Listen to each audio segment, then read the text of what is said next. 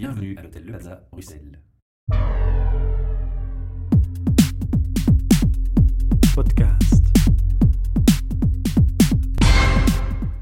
Hi everyone, welcome again to a new podcast episode, live from the Plaza Hotel here in Brussels, which accompanies us every month. Nu, vandaag gaan wij spreken over ons thema Visions at Work. Nu, ik ga je vlug even mijn, mijn collega, mijn, mijn Nederlandstalige, Franstalige, Engelstalige collega voorstellen. Marjolein. Hallo. En nu, we hebben twee gasten bij ons, maar ik ga ze zelf even laten voorstellen. Ja, goedemiddag, Eh, bedankt voor de uitnodiging alvast. Mijn naam is eh, Geoffrey de Pas, ik ben 30 jaar oud, ik ben afkomstig uit Gent en werk sinds 2004 bij de lokale politiezone Brussel-Hoofdstad Elsene. Eh, ik ben daar dus eh, afgedeeld na mijn opleiding die ik in Gent heb gevolgd en zit hier eh, ondertussen al negen jaar. En het werk in de hoofdstad bevalt mij enorm. Eh, de reden waarom ik hier ook eh ja, eh beslis werken, om voorlopig te blijven werken. Eh, en ik ben Steffi de Schrijver. Ehm, ik werk nog maar zes maanden bij de politie, waarvan één maand bij Paul Bru, dus nog een rondje. Maar eh, het bevalt mij alleszins eh, goed. Nu, ja, natuurlijk, ja, het thema zelf, zeg het al zeggen, dus, het is Visions at Work. Eh, De bedoeling is eigenlijk om, om de mensen, het, beroep zelf, beter te laten leren kennen, omdat je krijgt zo wat van die vooroordelen, eh, mensen die niet echt weten van, oké, wat doe ik nu eigenlijk allemaal? En vandaar ook even hier ter plaatse zijn. Ehm, nu, ja, wat de vraag al is, eh, ja, voor de, bij de politie te gaan zelf, eh, ik, ik heb persoonlijk ook meegedaan, maar ik mag het niet verklappen. Dus je moet natuurlijk, eh, ja, welke studies of, of eh, opleiding of, of laten we zeggen testen, dat, dat is al de hint, eh, moet je zeker gedaan hebben dan. eh. Wel, naar gelang ehm, de graad of de functie die u ambieert, moet u een bepaalde opleiding gevolgd hebben. Eh ik zelf heb na mijn ASO, mijn middelbare school, ehm, gepostuleerd voor het basiskader. Dus daarvoor volstaat het diploma van middelbaar onderwijs. De opleiding van het basiskader duurt één jaar en daarin zijn drie stages voorzien.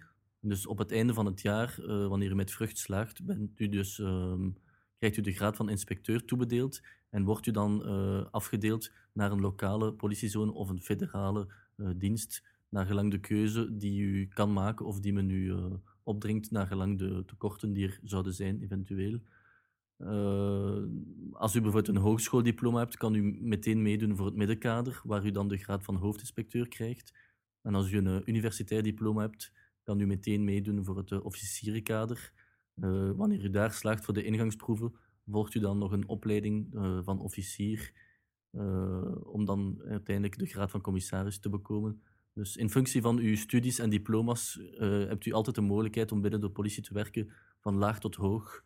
Nu, ja, ik denk dat waarschijnlijk de eerste vraag die de luisteraars ook zouden stellen is, eh, dat je vertelt ook van ASO, krijg eigenlijk inspecteur, eh, hogeschool is dan hoofdinspecteur ja. en zo. Ehm, is er ook mogelijkheid, bijvoorbeeld, eh, ik zeg maar iets, ik, heb, ik ben iemand ASO, ik doe mee aan het eh, toelatingsexamen, Ehm, ik doe de, ik doe de jaaropleiding, ik ben dan inspecteur geworden. Is er ook intern mogelijkheid om door te groeien naar hoofdinspecteur, naar eh, officier? Ja. zeker en vast. Ja, die mogelijkheid bestaat zeker. Dus eh, ik zelf ben nu in die situatie waarbij ik dus na zes jaar anciëniteit kan meedoen eh, aan de ingangsproeven van het examen middenkader, om dus door te groeien naar de graad van hoofdinspecteur. Eh, die proeven zijn helemaal niet gemakkelijk. Het is zelf al eh, een aantal keren dat ik meedoe, eh, want die proeven bestaan uit drie gedeeltes. Het begint bij een theoretische proef, en vervolgens zijn er groepsproeven en eh, psychologische proeven. En uiteindelijk is er nog een, een commissie waarbij u eigenlijk eh, voor een soort van jury verschijnt en u uzelf zo goed mogelijk moet verkopen eh, gedurende een gesprek van ongeveer één uur. En als u voor die proeven slaagt, mag u de opleiding van negen maanden eh, aanvatten eh, om door te groeien naar de graad van hoofdinspecteur. Dus ik denk dat het wel belangrijk is ook voor de luisteraars die zeggen van ah, ik heb eigenlijk wel interesse, maar die ook ambitieus zijn natuurlijk. Dus er is effectief mogelijkheid om door te groeien. Hè. Ja, ja, ja. Nu, eh, ik ga even naar, naar u kijken. Ehm, bij het eerste jaar eh, opleiding zelf, dus voordat je eigenlijk eh, effectief benoemd wordt, Ja. Wat, wat mogen wij daar juist aan verwachten? Welke soort opleiding is het dan? Eh, Wel, dat is een opleiding van eh, één jaar en dat gebeurt in twee luiken. Dus, eh, je hebt een luik agent en je hebt een luik inspecteur. Dus de eerste agent is vooral ehm, verkeer, verkeersfunctie. Als je daar geslaagd bent na je stage, ga je dan over naar het luik inspecteur. Die dan meer de gerechtelijke zaken aankaart. En als je daarop slaagt, dan, het officieel. eh, Nu, het de politie. toelatingsexamen zelf, eh dus toelatingsexamen zelf eh, is ook een fysieke proef. En, en, en En dus het begint met een cognitieve proef en een fysieke proef. Dan heb je nog de psychologische testen. En eh, nadien eh, de medische selectie. Zien of dat alles Ja. medisch in orde is. En dan eh, eindigen bij de jury, de commissie. ah ja, oké. Eh, ongeveer Dus, eh, een beetje hetzelfde voor als het middelkader, maar Oké. Misschien een vraag, misschien een basisvraag. Wa- wa- waarom hebben jullie die métier gekozen? Hoe zijn jullie... Ehm, ik ben zelf een zoon van een eh, politieman. Mijn vader was ook bij de politie. Eerst bij het leger, nadien Rijkswacht en uiteindelijk federaal politie. Dus het is mij een beetje meegegeven van eh, thuis af. En eh, dus ja, wanneer ik mijn middelbare school aan 18 jaar heb afgewerkt, heb ik, eh, heb ik meteen mijn interesse eh, laten verder groeien in de wereld van de politie. ja. Ik heb toen de ingangsproeven afgelegd en heb eigenlijk nooit gedacht over een andere mogelijkheid of een andere job eh, buiten de politie. Het is met de paplepel ingegeven Ja, eigenlijk. eh, ja daar komt omwille van de familiale Ja. achtergrond. eh, op was die dat manier. een beetje logisch. En, Ja. en voor u? Ja, ik heb eerst eh, sociaal werk eh, gestudeerd. Maar eh, ik heb dat niet afgemaakt voor bij de politie te kunnen komen. Ehm, waarom ben ik bij de politie gegaan? Eh, vooral voor eh, het werk, dus eh, het contact met de mensen. Ehm, de, ook de flexibiliteit van de job. Ook op voorhand niet weten wat dat er gaat gebeuren die dag. Dus zeer geva- een gevarieerde job. Het kan er een rustige dag zijn, maar het kan ook een, een zeer actieve dag Ja, het zijn is ook belangrijk te weten voor de luisteraars. Ehm, ik denk vandaag de dag dat je toch zowel mannen als vrouwen, eh, vrouwelijke politieagenten eh, tegenkomt, uiteraard op straat. Dus het beroep is nu toch wel open geworden voor zowel mannen als vrouwen. Dus zijn er vrouwelijke luisteraars die interesse hebben, dan kunnen zij het ook mee delen. delen Ja, het is, het is zeker zo dat de, de politie eh, vroeger vooral een mannenbastion was. Ik denk dat maar de eerste vrouwelijke officier in de jaren tachtig ehm, in die functie is toegetreden. En on- ondertussen denk ik wel dat die verhoudingen eh, meer naar elkaar groeien. Ik ga niet spreken van 50-50, maar ik denk dat eh, het aantal in, in absolute cijfers qua vrouwen, dat het aantal nog, toch nog elk jaar eh, toeneemt. Maar ik denk dat dat ook de manier is waarop de politie zich profileert naar buiten toe vandaag de dag. Hè. Ja, denk, ja. Dat is ook meer opener. de politie uw vriend bijvoorbeeld. Ja, dat, ik denk dat dat intussen bij iedereen wel al ingeburgerd is en dat dat ook een, een ander beeld geeft algemeen. Ja, het geeft ook een, een beeld naar de mensen toe van de, de maatschappij die, die ook evolueert. We, ik juich het zelf toe, die, die patrouilles met, met bijvoorbeeld een vrouwelijke collega en dan ook nog een keer een eh, verschil in taalrol, bijvoorbeeld met een Franstalige collega. Op die manier kan iedereen in zijn eigen taal aangesproken worden op straat, ook al zijn we meestal allemaal tweetalig. Maar eh, op sommige momenten is het toch wel belangrijk om die bepaalde finesses te hebben van de, de taal, Ja. om, om een interventie Maar tot we een gaan eigenlijk te nu zo rechtstreeks ook al naar, naar wa- wat zijn eigenlijk de competenties die je nodig hebt als agent. Hè. Eh, ja, ik, je zegt ook de, de talenkwestie. Ja, als je in Brussel werkt, kan ik wel voorstellen dat effectief eh, ja, zowel Frans als Nederlands wat, wat eh, affiniteit hebt met de mensen die daar wonen. Wat zijn zo nog belangrijke kenmerken die je zeker moet hebben als agent? ja, je moet zeker geduldig zijn, maar anderzijds ook kordaat kunnen optreden. Dus als ik bedoel geduldig, moet men eh, een luisterend oor kunnen zijn voor bepaalde slachtoffers, om hen eh, de indruk te geven, of eh, ja, de indruk te geven dat men echt wel naar hen luistert, dat, dat men eh, niet, het minimaliseert. Maar anderzijds moet men ook naar bepaalde verdachten toe kordaat kunnen optreden, zodanig dat zij niet de interventie gaan leiden of overnemen, we moeten echt wel kunnen tonen dat het de politie is die zal bepalen hoe een bepaalde opdracht zal verlopen. Dus we moeten enerzijds kunnen luisteren, maar anderzijds ook eh, assertief genoeg zijn om te, te laten tonen wie, eh, wie het is die de, de wet eh, vertegenwoordigt. Ja. En eh, ja, ik ga ik heb een beetje een wisseling intussen. Ehm, voor u persoonlijk, ehm, omdat jij bent zes maanden nu, nu actief eigenlijk. Ehm, merk je eigenlijk, want dat is ook iets belangrijk als competentie, denk ik dan, ehm, dat je het werk ook kan op het werk laten, dus dat je niet mee thuis komt. Merk je dat dat soms misschien... Is dat iets wat je aangeleerd krijgt of zo, dat je dat van je af kan zetten? Echt Of, eh, aangeleerd krijgen. Of is dat de ervaring die het... eh, Maar inderdaad, ik denk dat dat hele de ervaring is. Ik denk dat het ook belangrijk is dat je thuis iemand hebt, als er iets gebeurd is, dat je, dat je erover kan praten. Maar inderdaad, werk is werk. En Want ja, ik kan me best- voorstellen natuurlijk als agent ook soms schrijnende situaties tegenkomt ook. Hè. Dus, eh, Ja, dat is waar. En eh, het eh, lucht wel op om er thuis bijvoorbeeld te, te kunnen over spreken, eh, zonder daarbij specifiek namen te noemen. want Ah ja, nee, ja. voor, ja, voor uw maar- naasten heeft maar het geen belang of je nu over de- die ene persoon praat of niet. Maar het kan inderdaad wel opluchten van je, je, je hart te kunnen luchten over een bepaalde interventie. Omdat ja, we zijn ook maar mensen uiteindelijk. En als je geconfronteerd wordt met familiale drama's of met een overlijden of eh, situaties van, van grote omvang, dan kan dat wel inderdaad. eh, we, we hebben niet altijd meteen nood aan een psycholoog, om het zo te zeggen, maar een gewone familiale babbel. een, een, een, een Eh, schouder, een luisterend voilà. oor. dat kan, eigenlijk al heel wat soelaas Ja. opbrengen. Is ook iets wat je denkt dat belangrijk is als competentie van, van een agent? Heb ik zeggen dan dat je toch, als je als agent wil gaan, dan dat je daar toch ook ergens moet voorbereid zijn dat je bij van spreken een sterke maag moet hebben, voor, want je weet nooit wat je tegenkomt. Of denk je zoiets dat je bij de politie eigenlijk zelf de keuze kan maken van oké, ik ga niet op de baan of zo? Ik weet niet hoe dat het in elkaar zit, hè, maar... De politie is een zeer gevarieerde job, maar als je kiest voor een interventie, eh, persoonlijk vind ik niet dat je een missie kunt eh, afwijzen. Dus je moet er naartoe gaan en de, de situatie zo goed mogelijk ehm, Persoonlijk, oplossen. persoonlijk, maar nog altijd ja, professioneel naar buiten toe waarschijnlijk. eh. Inderdaad. We blijven mensen, maar eh, af en toe moeten we eh, toch een façade optrekken. Ja, zo, zo ervaar ik het eigenlijk ook. Hè. Dus bepaalde situaties of familiale omstandigheden eh, grijpen ons inderdaad naar de keel. Dat men zegt van, allee, hoe is zoiets mogelijk? een bepaald geval van, van kinderverwaarlozing of, of eh, iets dergelijks. Maar eh, ja, je, je, je mag die problemen niet mee naar huis slepen, want op die manier eh, ja, je kan je moeilijk al het leed van de hele wereld aantrekken. Dus eh we moeten proberen als agent van een zo goed mogelijke oplossing te vinden voor alle betrokkenen bij die interventie. Maar eenmaal eh, die interventie is afgesloten, eh, ja, moet je eigenlijk van je hart een steen maken om ook om, om het voor jezelf toch nog leefbaar te houden. En, en, en hoe zit dat zo met, ehm, want ja, als je in een bedrijf gaat, eigenlijk ja, politie is ook een bedrijf natuurlijk. Hè.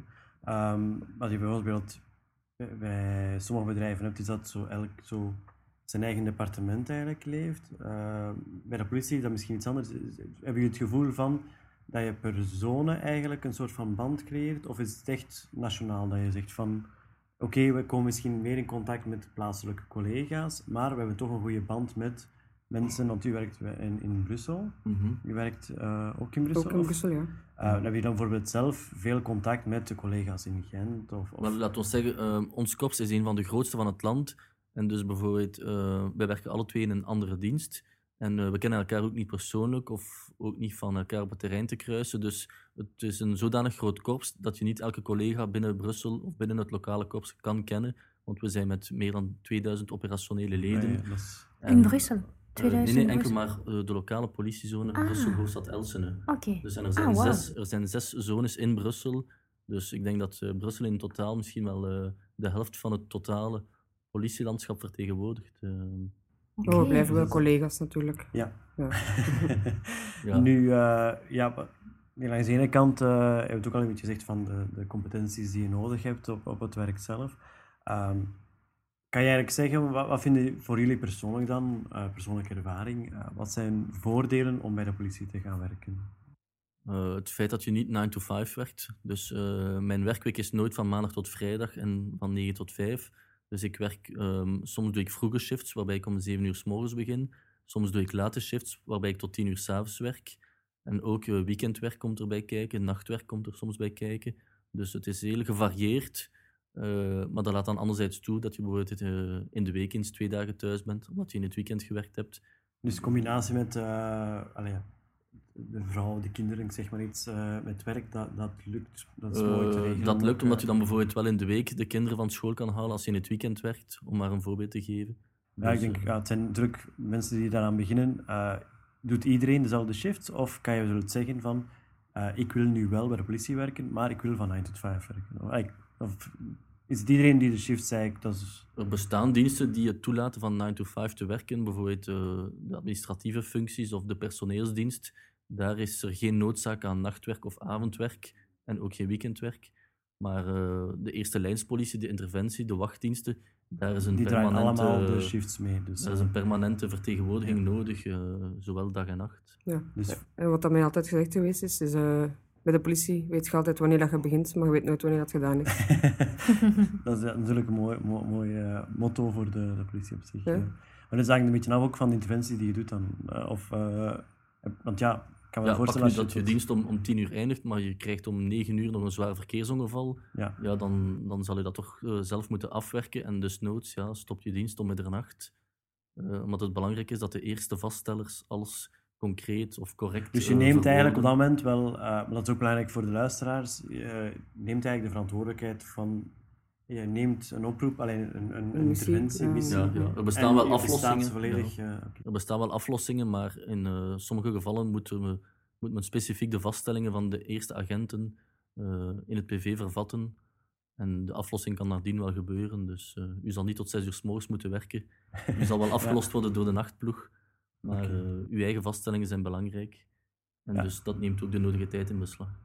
Dus ja, we hebben al eh, als voordeel uiteraard dat je een beetje zelf kan regelen qua eh, privé en werk natuurlijk, eh, qua uren dan, uh, als je daar wel de shift volgt.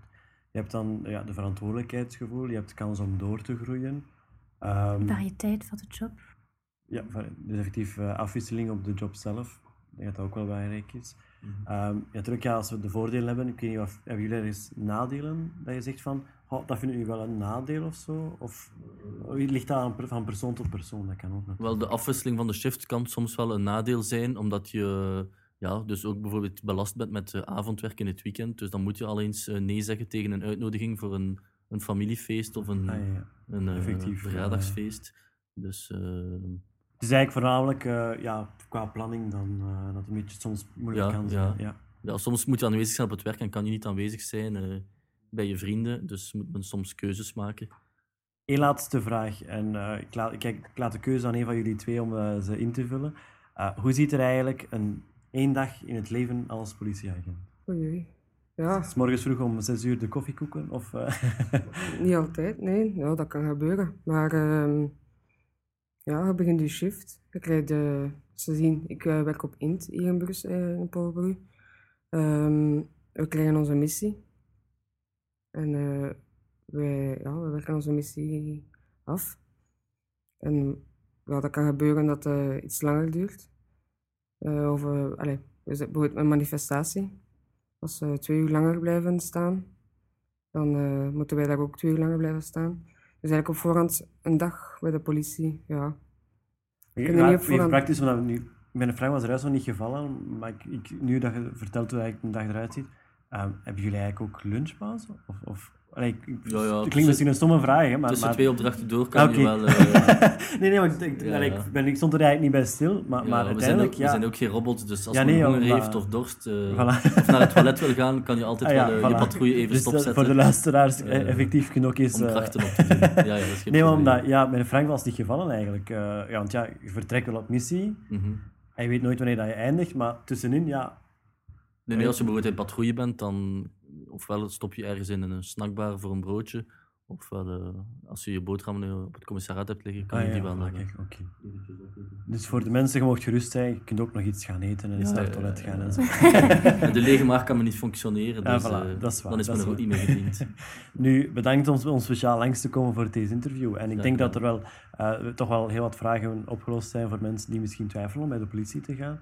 Nu, de examens zelf, eh, is dat gans het jaar door? Of is er een bepaalde... Eh, is het ganse jaar door een aanwerving. En eh, per provincie is er een politieschool en drie maal per jaar start er een opleiding van Ah, 12 voilà. maanden. Oké. Dus best even kijken op de website van de politie, neem ik aan. Ja, jobbol.be. Ah, job... Jobbol.be. jobbol.be. Ja. Dus gewoon even daar naar kijken, dan zie je ook de komende starters eigenlijk. Hè.